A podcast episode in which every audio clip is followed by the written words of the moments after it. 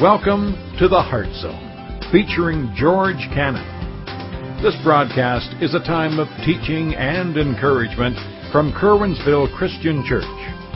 For more information, we invite you to visit us on the web at www.curwensvillechristian.org. And now for a message from the Heart Zone. Here's George Cannon. You know, Easter is a joyous time. It's a wonderful time. It's probably the center of all that we believe. It is the center of all that we believe. That Jesus arose from the dead. Now, why is that significant? Because when Jesus, throughout His earthly ministry, when He was talking about salvation, when He was talking about the forgiveness that He would give, when He was extending that call to those who were burdened, the reason why we know that all of that is true is because Jesus arose from the dead. And it brings joy to our lives to consider that. When you consider Easter, it should be a joyous time. It should be something that warms your heart, that you realize that I'm forgiven and that God loves me. And that He loved me so much that He sent Jesus to die for me. But that wasn't just enough. He only sent Jesus not just to die, but to rise again, as the Bible describes Him, as we'll see here in a little bit, to be the first fruits. That is, the first of those who would go before us and give us the promise of a resurrection for each and every one of us. Now, but there's a problem. While it should bring joy into our lives, what I have noticed, and it's probably true for some of you who have come into this place this morning, is that joy is the furthest thing from your mind. Maybe you've had a rough week this week. Maybe you've been having a rough weeks. Maybe you've got difficulties, financial difficulties. Maybe you have struggles at home in a spousal relationship. Maybe you're having difficulties with your kids. And you think about joy and you think, joy? I don't have any joy. Hard times are upon you. And yeah, you're here to celebrate Easter, and yeah, you embrace the reality of Easter and the promises that Jesus has given you. But joy? That's the furthest thing from your mind. Another word for joy, because I wanted to look and see what were the words that were similar to joy. In our dictionary, joy, part of the meaning of joy, according to Webster's, is happiness. Isn't that something?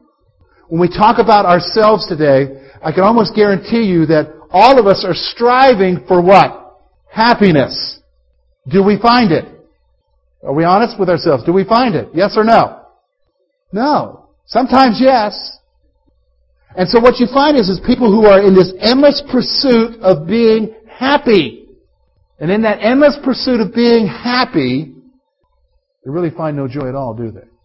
See, what we're going to look at today is in Hebrews, and you're probably wondering, why Hebrews 12 for Easter? Well, you'll see in a moment. We're going to talk about regaining the joy, because, see, Jesus came not just to give you forgiveness of sins. Jesus came and He said, I've come to give you life and to give you abundant life. In fact, John, if you, just for a moment, I'll flip back over to 1 John. The Apostle John tells us in his epistle, the first epistle there, he tells us this, these things I write to you that your joy may be full. See, what things did he write to us? About Jesus. He was telling us about Jesus and His resurrection and the reality of who Jesus was, so that you and I could have happiness in our lives. But the problem is that so oftentimes we're looking for happiness in the wrong places. Let me tell you a common mistake some folks make. They think that a relationship will bring them happiness. So they fall in love, and they get married, and they're happy for a moment. But then as you progress in your marriage, you ever notice that that honeymoon stage just kind of leaves? And then what our culture says is, well, if you're no longer happy, find somebody else. Find your happiness. For some folks, they want to find happiness in their jobs. For some folks, they want to find happiness in drugs or alcohol. Some, it's in sex. But you ever notice that those things, maybe for the moment, just for the moment, oh, they're pleasurable for the moment. But the reality is in the end, there is no happiness, is there? In fact, there's more emptiness and a more desire to find happiness. And John tells us in his epistle, I write these things so that your joy, what joy? The joy that you can have, the true joy that you can have, may be full. And so what we're going to talk about, if we're over in Hebrews chapter 12 today, we're going to talk today about regaining the joy in our life. It's a joy that's based not on all this other stuff. It's a joy that's only found in Jesus. So I want you to notice with me. We're going to look at the first 11 verses. Therefore we also, since we are surrounded by so great a cloud of witnesses, let us lay aside every weight and the sin which so easily ensnares us, and let us run with endurance the race that is set before us. Looking unto Jesus, the author and finisher of our faith, who for the joy that was set before him endured the cross, despising the shame, and has sat down at the right hand of the throne of God. For consider him who endured such hostility from sinners against himself, lest you become weary and discouraged in your souls. You have not yet resisted to bloodshed, striving against sin. You have forgotten the exhortation which speaks to you as sons. My son, do not despise the chastening of the Lord, nor be discouraged when you are rebuked by him. For whom the Lord loves, he chastens and scourges every son whom he receives. If you endure chastening, God deals with you as with sons. For what son is there whom a father does not chasten? If you are without chastening, of which all have become partakers, then you are illegitimate and not sons. Furthermore, we have had human fathers who corrected us, and we paid them respect. Shall we not much more readily be in subjection to the Father of spirits and live? For they indeed for a few days chastened us as seemed best to them, but he for our profit, that we may be partakers of his holiness. Now no chastening seems to be joyful for the present, but painful. Nevertheless, after it yields the peaceable fruit of righteousness to those who have been trained by it. What I want you to see from this passage today are some things that we're going to help to maybe understand how you and I can regain the joy back into our life.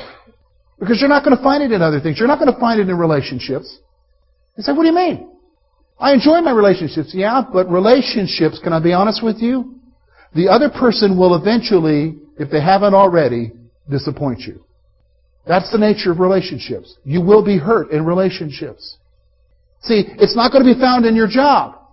You may be living for your job until your boss gives you the pink slip and says you're laid off, and we're not sure when your job will come back. See, all of those things can bring joy for a moment, but they're not lasting joy. Lasting joy comes from who? Jesus. And so let's notice something here. First of all, I want you to notice the encouragement.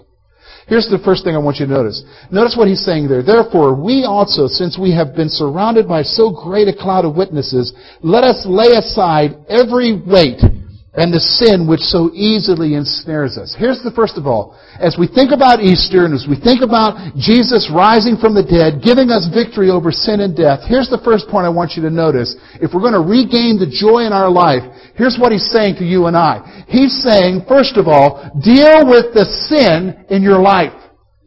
Can I be honest with you? You need to write this down on the side. The biggest joy sucker in your life is sin. The biggest thing that will suck the happiness out of your life, that will suck the joy out of your life, is sin. You say, wait a minute now. But I thought you told us before that sin for the moment is pleasurable. Yes, for the moment. But then afterwards it brings shame, it brings guilt, and it will literally suck the joy out of your life. And so the writer of Hebrews is saying to us here, listen guys, listen, because we have this great cloud of witnesses. What's he talking about, this great cloud of witnesses? Back over in chapter 11, he went through a whole list of basically the hall of faith, this is called. All these folks who went before us, who had persevered in their faith and who had endured suffering and shame and persecution because of their belief. Because we have this great hall of witnesses who are encouraging us to persevere on. He's saying, listen to me. Deal with the sin in your life. I think it's interesting here when you notice what he's saying there in verse 1. If you're looking at your Bibles there, notice something there. He says this. Notice what he says about this sin. And the sin which so easily ensnares us. I think I need to put something to rest here this morning. Oftentimes, folks around us in our community, and maybe you're here today, we have this concept that Christians are supposed to be perfect, and then we get really irritated when they're not, and we call them hypocrites. You ever notice that? Somehow, some way, we have communicated a message that because we're Christians, we're better than other people. How many of you have had that kind of thought before? You know, you've heard people say, well, I'm a Christian, I know Jesus, I'm better. That's wrong thinking. I don't know where it came from. That's wrong. Because the reality is we're all human beings. And we all struggle with one issue. What's this issue that we all struggle with? Sin. And I want you to notice what the writer of Hebrews says here. Here's what he says about it. It so easily ensnares us. See, in fact, I think maybe we need to communicate that sometimes to ourselves. It's so that we don't think highly of ourselves and think ourselves better than folks who don't come to church. We need to recognize that sin is easy for you and I just as it is for anybody else. And the encouragement then is recognizing that all of us do wrong. Me, you, all of us sin. The Bible encourages here, the writer encourages us here to deal with it. Deal with it. To recognize it and deal with it. Here's the next thing he says. We see it again in verse 1, is to view the Christian life long term. Notice what he says. He describes it this way. And let us run with endurance the race that is set before us. Here's what he's describing. He's describing the Christian life as a race. Now here's the problem. Most people run it as a sprint. That's not the Christian life. It's not the 50-yard dash. It's a marathon. And you've got to run it in such a way with endurance, with perseverance, for the long term. And here's what I'm saying. So this is where my point came up. Most of us live our Christian life short term. You and I need to live our Christian lives long term. With a focus on enduring. What does that mean? He just told us to deal with the sin. So if I don't deal with the sin and I stumble and I fall, I pick myself up and I keep going on. I don't throw in the towel because I messed up. Because the Bible understands, listen to me, the Bible understands that I'm going to mess up. Does everybody understand me? So many folks are throwing in the towel saying, well, I can't do that because look at what I did. I didn't do the right thing. No, you need to pick yourself up and keep going on. Just because you stumbled and fell. The issue isn't how good your time is. The issue is whether you finish the race. That's the issue. And you've got to live the Christian life long-term, not short-term. So many people are living it short-term. So many people are living it short-term, and they're throwing in the towel. And the encouragement to you and I is to live it long-term. And they say, okay, now what does that have to do with me regaining my joy? Now remember what I said. Sin is the biggest joy sucker in your life. When you and I give into it, and we will easily, notice what the Scripture says, easily give into it, it will rob us. Because here's the point. Sin always has a price to be paid. Sin always has a price to be paid. You will pay a price for doing what you shouldn't do. Now, the enemy, he'll come to you and he'll tell you, oh, just do this. It'll be wonderful. Yes, but he won't tell you what it will cost you later. And it will suck the joy out of you. So you say, what does that got to do with my joy? So there you are. You're being robbed of that joy. And so when you fail, you want to throw in the towel and you say there's no hope. And so you have no joy in your life. The writer is telling us here, listen, deal with it and think long-term, not short-term. Think long-term, not short-term.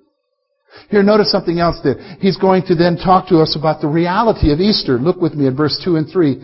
We see these two verses discussing the very thing that we're celebrating today. He says this, looking unto Jesus, the author and finisher of our faith, who for the joy that was set before him endured the cross, despising the shame, and has sat down at the right hand of the throne of God.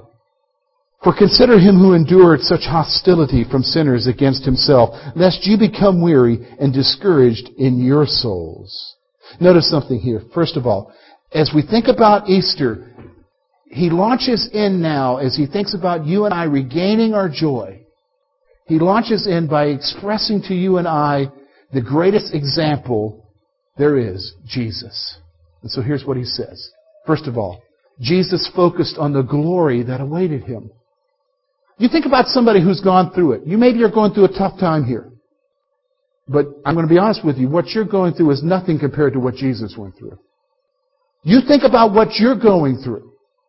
And you think about, here's a person who was loved by everybody, is betrayed, gone before a mock trial, beaten, spit on, mocked, slapped, scourged. Now, when I say scourged, we're not just talking about a belt whipping here. We're talking about literally having the whips taken to you, ripping the skin off of your back, forced to then stand humiliated before crowds who are screaming for your blood, then watch you being forced to carry a huge cross up to a hill where they then take you, nail you to the cross, place it into the ground, not gently, thud it into the ground, have you hanging up there in the heat of the day to watch you die. That's something, isn't it? I don't think any of us are going through that here, are we?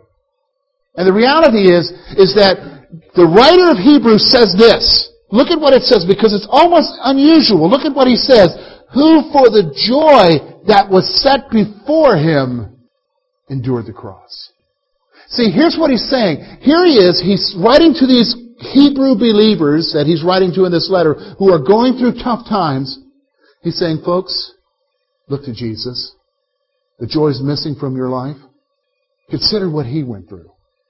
And here's what he went through. He went through it because he was looking beyond what he was going right now to the glory that was coming. See, I think so many of us, the reason why we've lost the joy in our lives, unlike Jesus, we're looking at now and all the stuff that we're going through, and we've lost sight of what's coming. We're living so much here now in this world that we've forgotten the glory and the paradise and the wonder of what's coming ahead of us. And the joy that in spite of no matter what this world throws at me, I have something far more wonderful beyond it. See, that's what Jesus was looking at. He endured the cross. Why?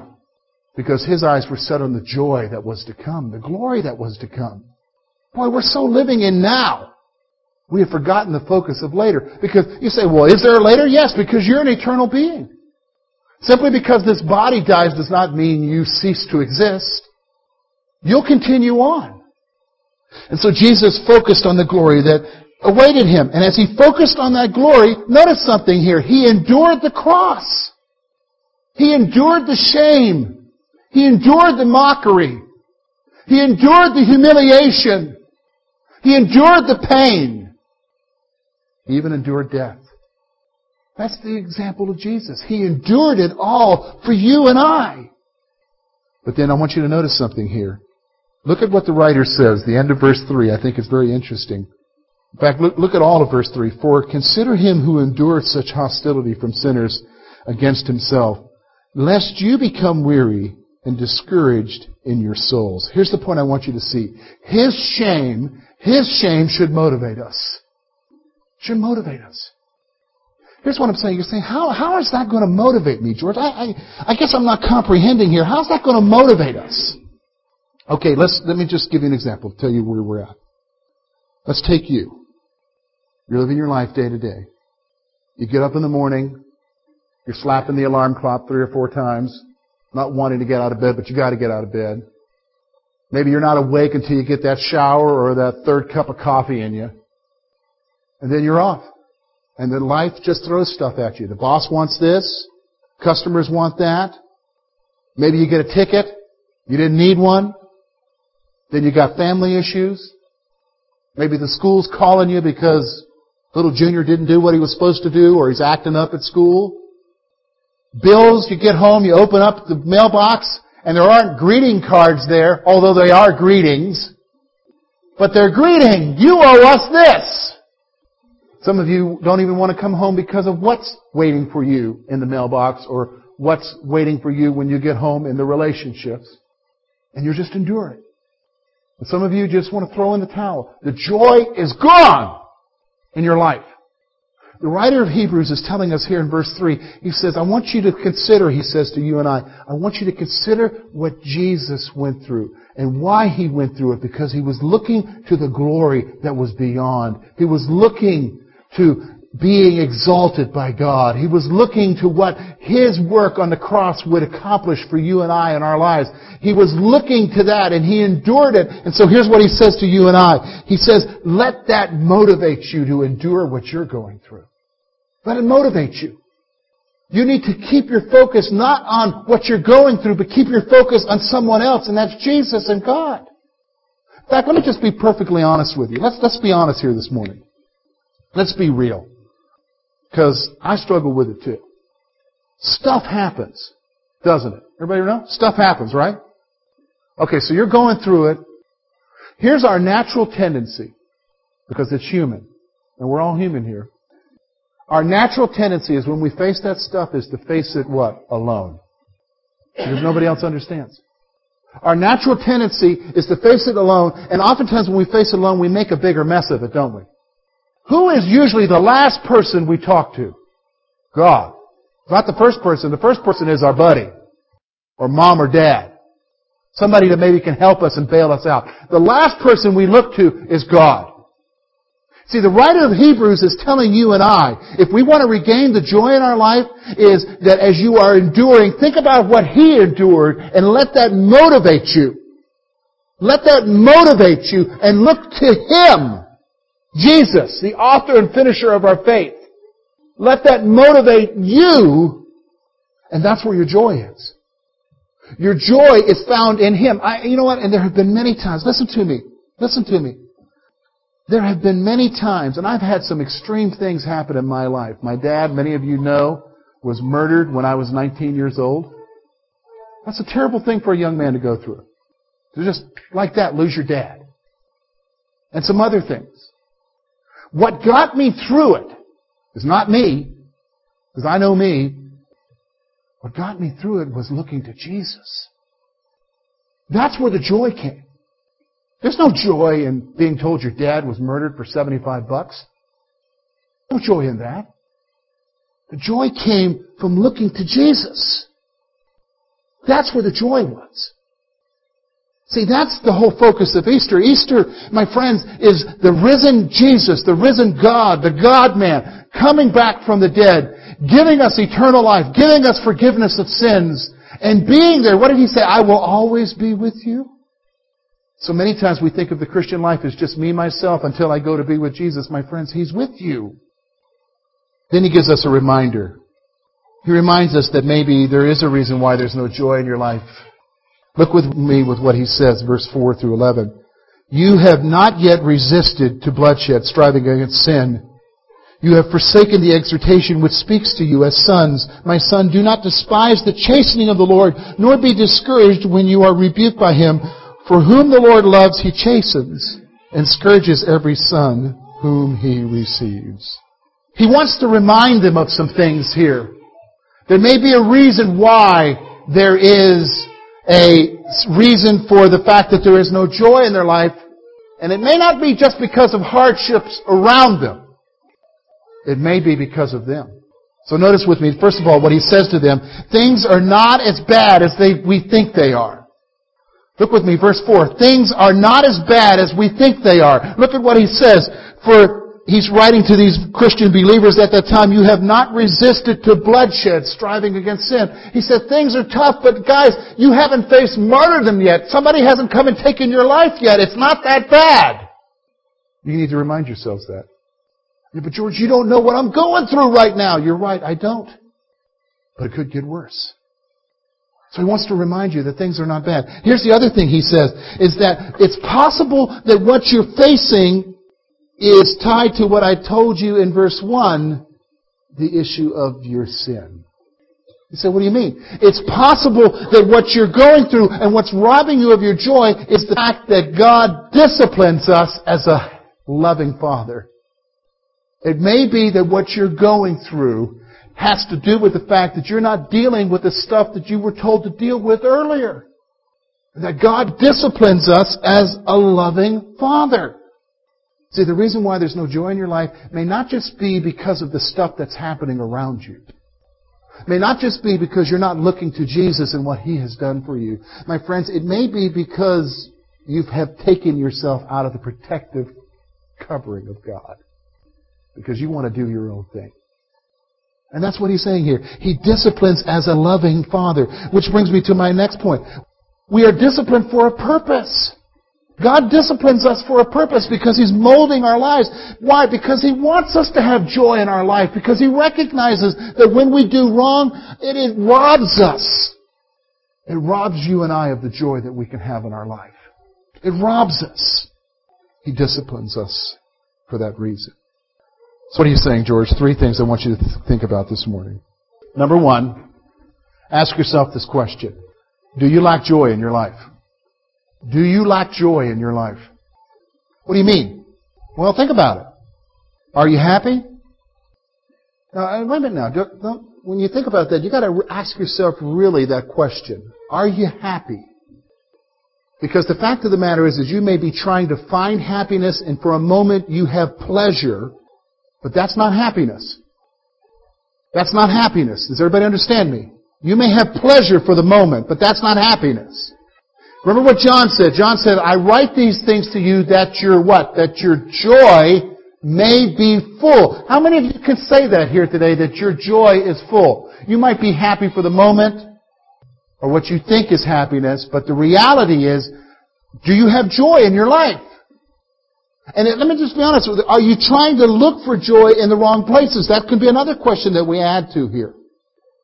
Do you have joy? And so if you don't, you've got to be honest with yourself because you may not be having joy for several different reasons. One reason we saw at the end here is that maybe you're being disciplined by God.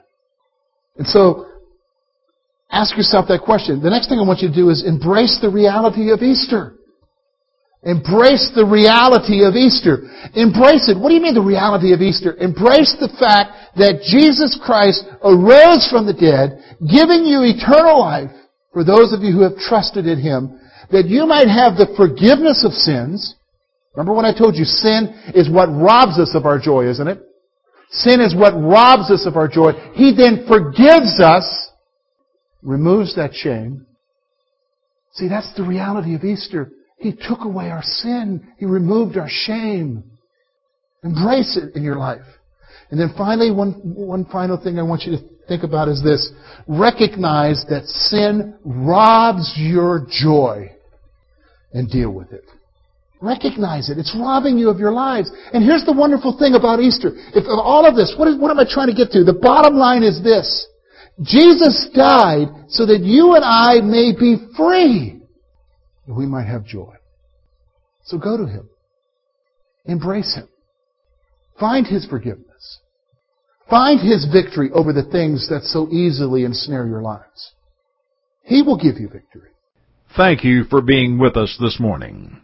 And we trust that today's message has been both challenging and an encouragement to your heart.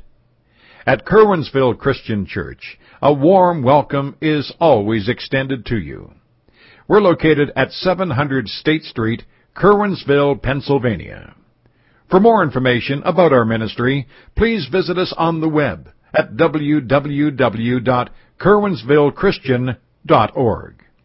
Now, on behalf of George Cannon and the entire church family, we hope that you will look to the Heavenly Father in all that you face this coming week.